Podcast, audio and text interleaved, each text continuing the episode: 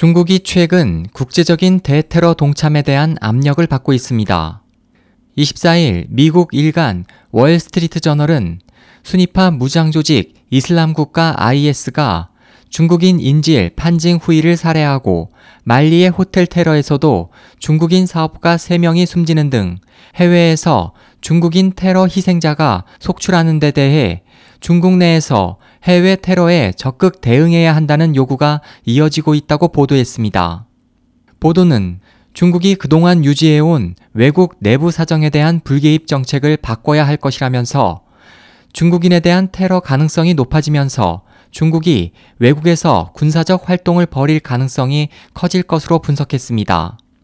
월스트리트 저널은 중국이 판징 후이 사건에 대해 국내외 언론들로부터 말로만 화를 내는데 그쳤다는 따끔한 지적을 받았다며 이 사건은 앞으로 중국이 대외 대테러 정책을 대하는 중요한 계기가 될 수 있다고 덧붙였습니다.